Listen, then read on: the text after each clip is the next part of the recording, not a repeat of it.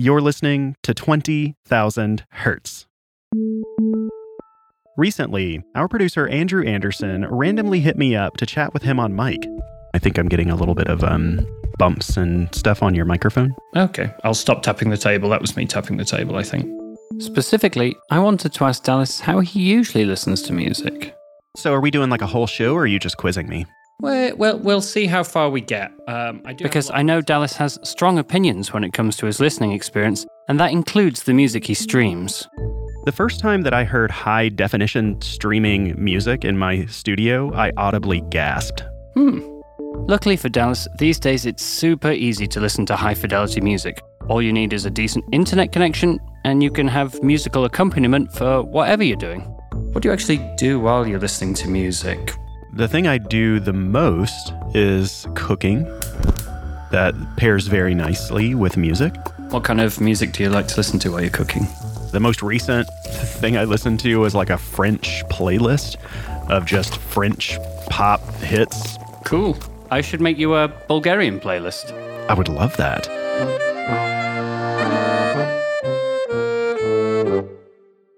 But that got me thinking how did people experience music in the past, before hi fi streaming came along? What were the most popular formats? What was the quality like? And what role did recorded music play in popular culture? Recorded sound, it's such a rich source of social history. That's Adam Tovell, who works in a department called Sound and Vision at the British Library. The British Library hold the National Sound Collection. So that's a vast collection of over 6 million recordings. That collection reaches all the way back to the 1800s and the earliest days of recorded sound. We have to go back to the 1860s when we think about the first recorded sound. So, Edouard Léon Scott de Martinville's phonautograph, which was a means of recording sound visually. De Martinville was as much an eccentric entertainer as he was an inventor. He'd take his phonautograph to carnivals where people would pay to use it. The whole thing looked a bit like a small metal barrel, about the size of the reservoir on a water cooler. You'd speak into the horn at one end, Bonjour, j'enregistre le tout premier son. that would move a membrane, which moved a needle, and that scratched a pattern onto paper. It was like your voice was being turned into a picture. For the time, it was very impressive, but It couldn't be played back, it was purely intended as a means of visualization. Luckily for us, scientists have since used digital technology to turn those patterns back into sounds. Here's a recording made on the phonautograph in 1860. The voice on the recording is most likely de Martinville himself, singing the French folk song Au clair de la lune.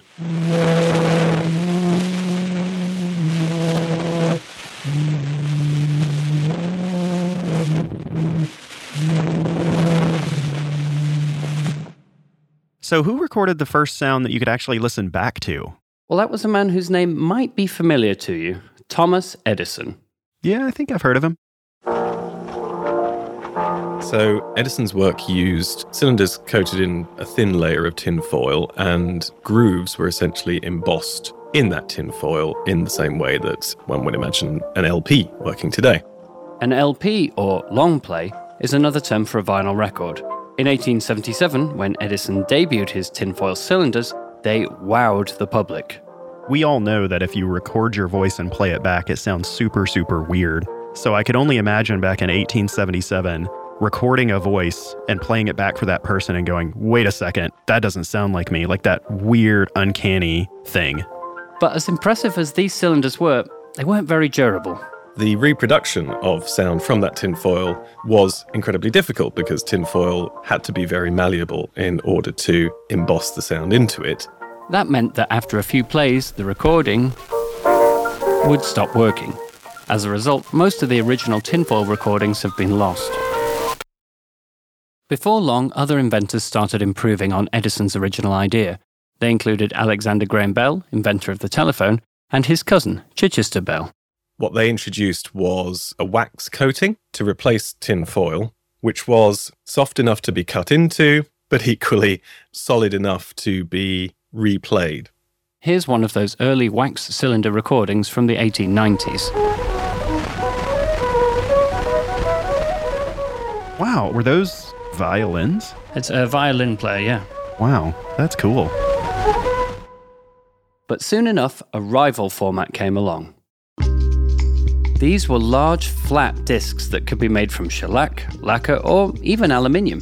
You played them on a gramophone, and they basically worked the same way as vinyl records do today.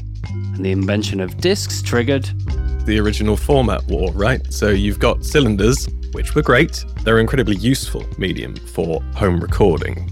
But discs had other advantages. You can have two sides on a disc, which means that you can have more music for your money. Discs were also way faster and cheaper to produce than wax cylinders. So, in terms of industry and commerce, discs won out. I can actually play you now a very early example of a gramophone record. This is from 1902, and it's a piece from the opera Pagliacci, sung by Enrico Caruso.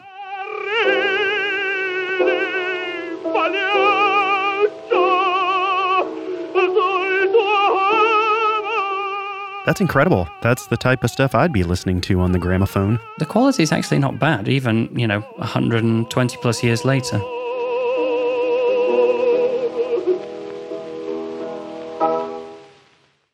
Disc recording was so simple that it soon became accessible for the general public. You'd go into a shop with a disc recording machine, pay a small fee, and record your own voice directly onto the disc, which could then be played back on a normal gramophone at home. Here's a recording that two parents made for their children as a Christmas present. Good morning, Simon. Good morning, Janet. Mummy and Daddy wish you both a very happy Christmas. Mummy and I really wanted to say that this record player is a joint Christmas present for you. Oh gosh, was everyone a voice artist back then? That was so perfect. Yeah, that's lovely, isn't it, hearing that? I love how intentional the wording is because it's clear that they know that they have a limited amount of time. So they're choosing every word very carefully. And I love how precious that recording is to these people. You can still find these machines if you know where to look. For example, Jack White refurbished one and has it available to use at Third Man Records in Nashville. When I visited, my friend Mike stepped into the booth and recorded this little number. We're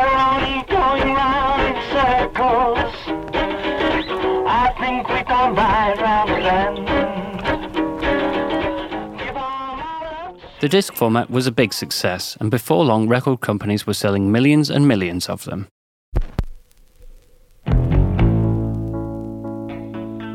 In fact, millions of disc recordings are still sold today. The material is different, vinyl rather than lacquer, and the albums are now in stereo, but the concept is the same. And it turns out both Dallas and I listen to music this way.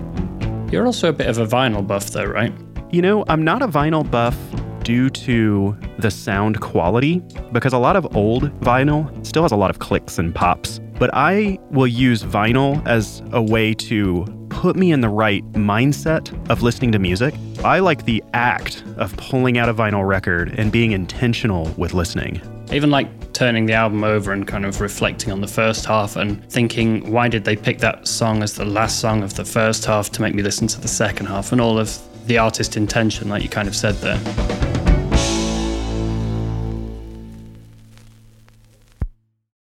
These days, the sound quality of new vinyl records is pretty fantastic. But back in the early 1900s, there was a big difference between how a performance sounded in real life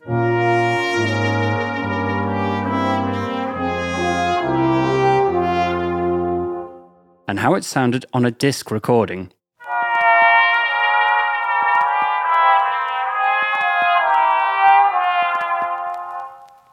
What was needed was a medium where the recording quality was just as good as being there in person, and that medium was magnetic wire. Wire was useful in that it was relatively light. Wires were incredibly thin, around the thickness of a human hair, and one could record for a long time on a wire. This made wire perfect for situations where weight and length of recording were important. For example, black box recorders. Flight Control, this is Captain Dallas Taylor speaking. We're currently holding at 20,000 feet. Over. But wire wasn't only used for black box recorders. Although it wasn't common, some music was recorded onto wire, including this 1949 performance by Woody Guthrie. Well, I'm sure.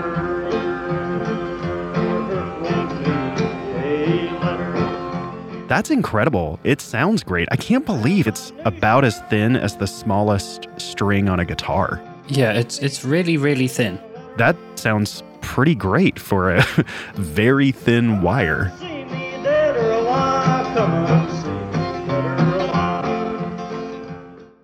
So, wire had its uses. But it never caught on as a medium for music because of another format that worked even better magnetic tape. With magnetic tape, the improvements in the length of recording were extraordinary, and the fidelity of the recording was indistinguishable over the airwaves from someone speaking live. I'll give you $100, Dallas, if you can guess the person that really pushed this technology along and led to a lot of the early breakthroughs. Hmm. The ghost of Thomas Edison? Well, that's why I could bet $100. Um, Bing Crosby. Oh, wow. Back in the 1940s, Bing Crosby was the biggest star in America. He appeared in movies and television programs and sold everything from scotch tape to photocopiers. Here's another great boon for the businessman. This Thermofax copying machine. It's really a marvelous little helper. But at the center of it all was his weekly radio show, the Kraft Music Hall program. The Kraft Music Hall with Bing Crosby, John Scott Trotter's Orchestra, the Charioteers, and Metro-Goldwyn-Mayer's charming star of the Technicolor musical Best Foot Forward, Lucille Ball. Now, Bing loved his radio show, but it was also a lot of work. That's because he had to perform each episode not once, but twice. Once for audiences on the East Coast, and once again for audiences on the West Coast. And it was all live, which meant no mistakes. This didn't leave much time for his other passion golf. Nothing like a game of golf, you know, to chase the cobwebs out of your brain. So, when Bing heard about the possibilities of tape, he invested millions. He even became the US distributor for both the company that made the tape machines and the company that made the magnetic tape.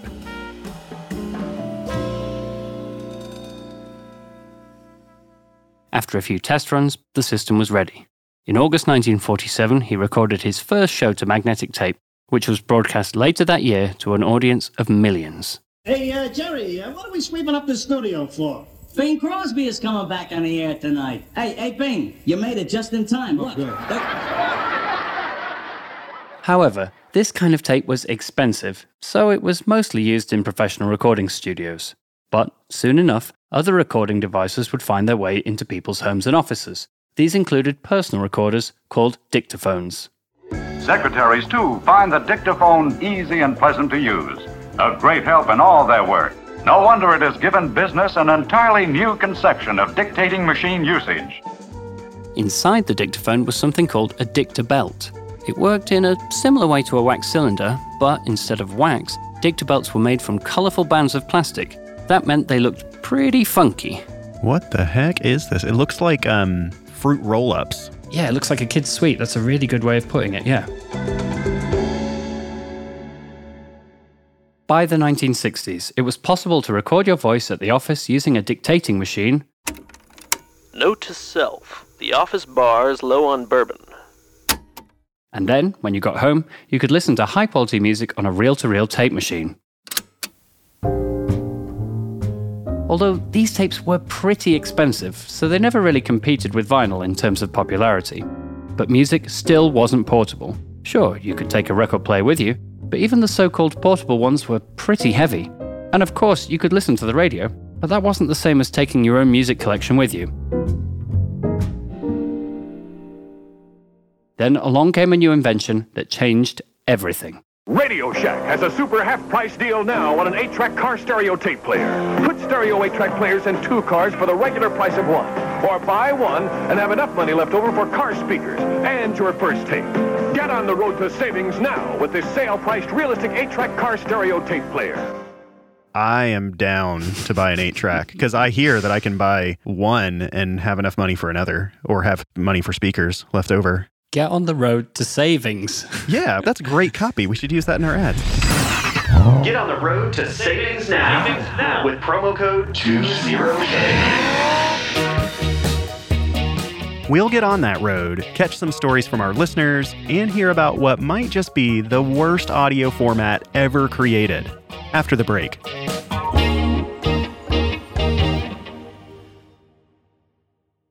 Congratulations to Mark LaCroix for correctly guessing last episode's mystery sound. Howdy do. This is Peter McAllister.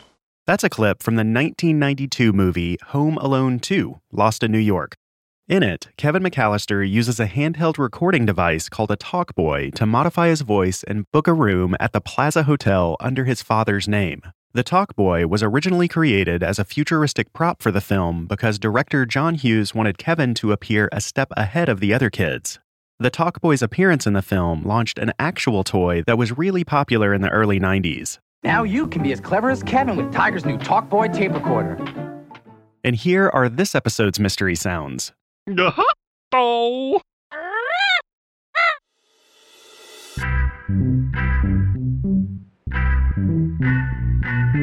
If you know where those sounds come from, submit your guess at the web address mystery.20k.org. Anyone who guesses it right will be entered to win a super soft 20,000 Hertz t shirt. If you weren't our lucky winner this week, don't worry. You can still get your very own super soft 20k t shirt at 20k.org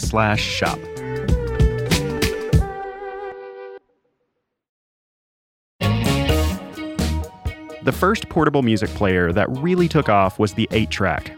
8 track tapes were great because they were durable, affordable, and could hold a lot of music, up to 80 minutes in some models.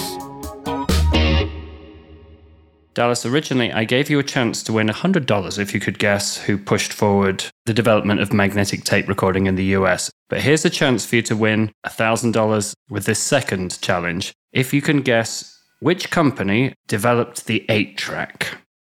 I'm going to go with Sony. Sony. I'm afraid I will once more be keeping that $1,000. Learjet. Learjet. Learjet. Like the airplane company? Exactly. 8 tracks might have had a jet plane company behind them, but they weren't perfect. For example, each 8 track tape was divided into four sections of equal length, called programs. Each program was around 10 minutes long, which was long enough for at least a couple of pop songs. But if there was a song that lasted more than the length of a program, it would fade out. Then the program would switch over, and the song would fade back in again.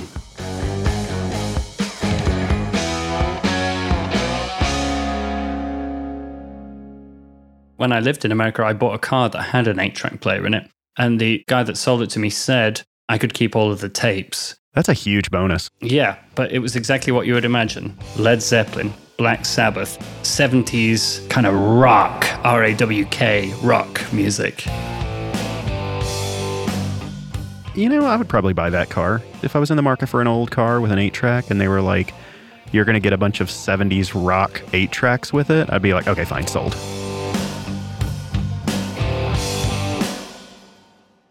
Eight tracks peaked in popularity around the mid 70s, and not long after, another tape system started making its mark. It was called the compact cassette. Cassettes were actually introduced back in the early 60s by Dutch company Philips. Philips cassette loading battery recorder. It's easy because tape comes in compact cassettes that you clip in for instant use. For a long time, cassettes were simply too expensive to compete with 8 tracks. But by the 80s, it was finally the cassette's time to shine.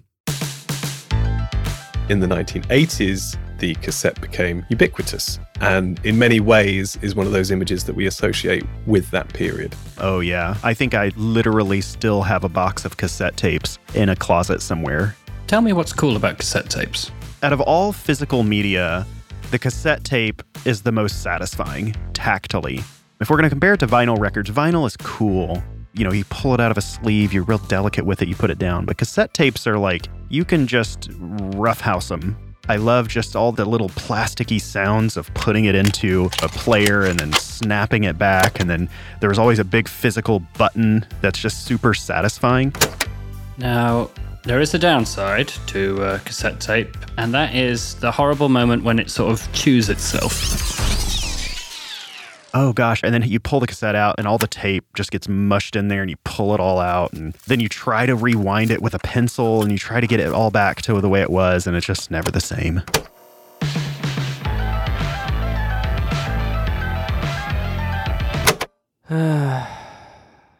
but these problems didn't prevent people from enjoying cassettes. And at least some of our listeners loved them. When my sister and I were young, we had a toy Fisher Price tape recorder. We used to record a radio show on it, and we took this very, very seriously. I always hope that one day we'll find those tapes and get to listen to them again. The compact cassette also triggered a very important cultural icon the mixtape. For music loving nerds like me, flirting would never be the same again. If you were recording a bunch of songs, you know, like they had to be related in some way. The more effort you put into it, like here's the list of all the songs on this little note card, here's some drawings or something else that you would stick in it. Those you only gave to people that you really, really liked. By the mid 80s, more than 50% of all music was purchased on compact cassette. But that domination didn't last long because there was a new format that was about to take over the compact disc or CD. Here's one of the original adverts for CDs from 1984, starring John Cleese. Pure sound played by laser. Just listen to that.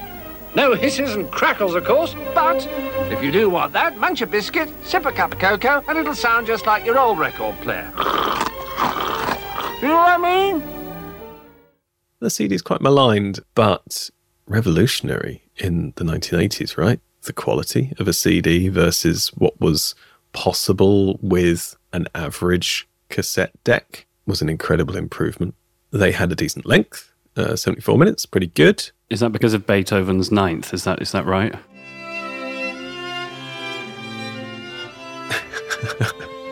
Allegedly, because of the length of Beethoven's Ninth Symphony, yeah. Depends how fast you play it, I suppose. yeah, good point.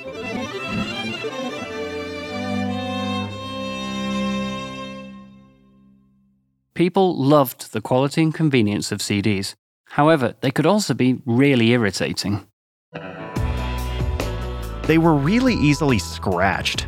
And in cars, they would skip all the time because it was a real tiny laser. And if you can imagine just little bumps in the road, I remember out of everything, that was the most fickle format for a vehicle.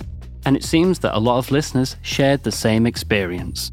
Back in the 90s, I used to be really afraid of thunderstorms. Something I used to try to drown out the sound was my CD player. So I had a CD player, I had my headphones on, but the problem with that was every time the thunder would sound, my CD would skip.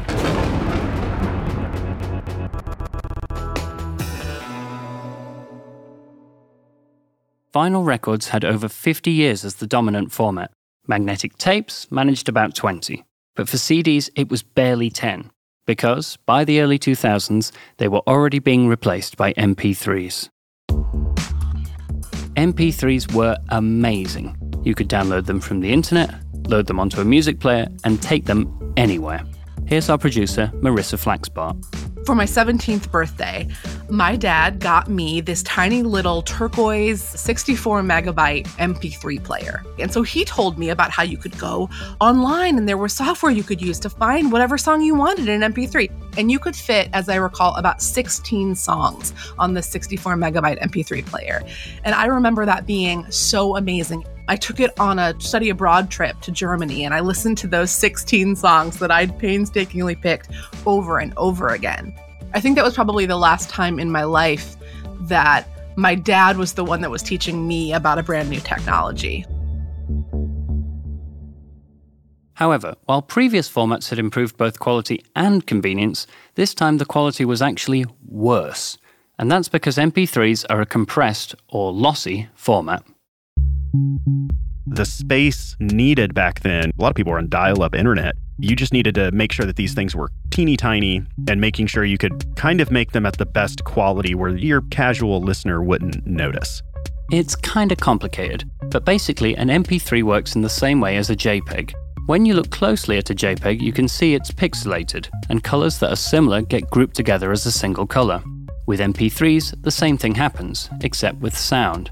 For example, it cuts out any quiet sounds that would be partially masked by louder sounds.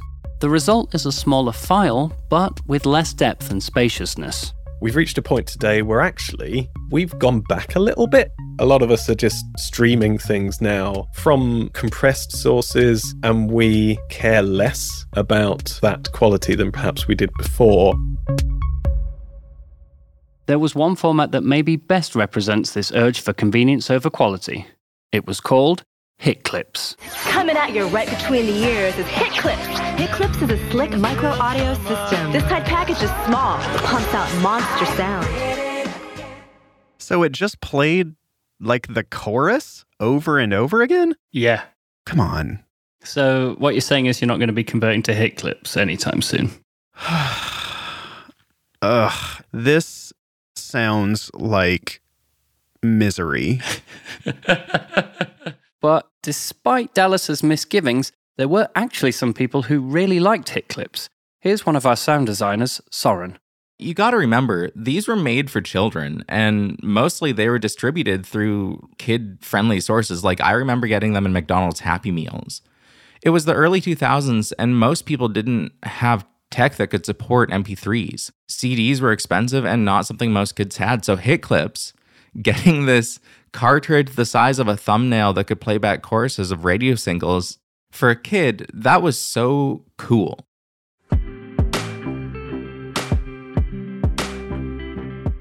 Today, MP3s are still the dominant format, though most of us don't have a dedicated MP3 player.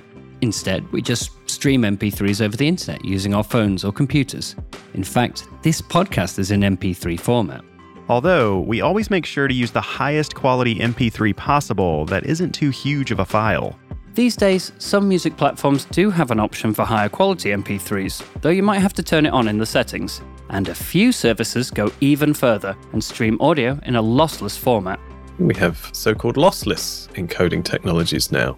So, bit perfect transmission and replay of sound, which is amazing. But that came at quite a cost in terms of storage size. And back when devices were relatively small, that meant that they were expensive to store.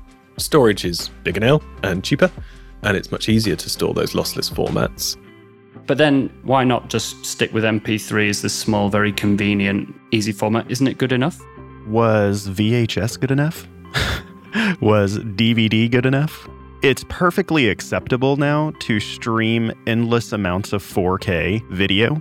You don't have to be a videophile to go, oh, I can now appreciate video because it's 4K now. We'd never do that with video.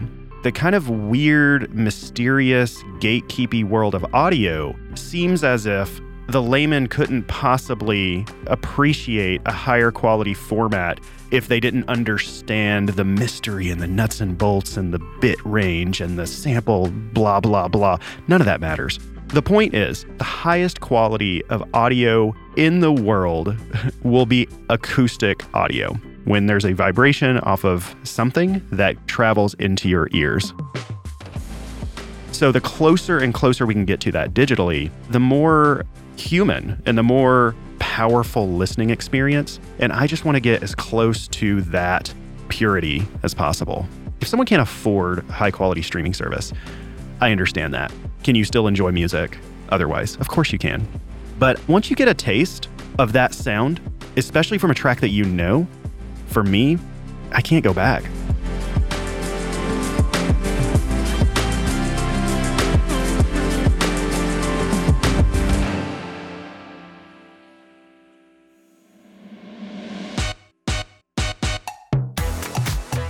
Twenty Thousand Hertz is produced out of the sound design studios of DeFacto Sound. Find out more at defactosound.com. This episode was written and produced by Andrew Anderson.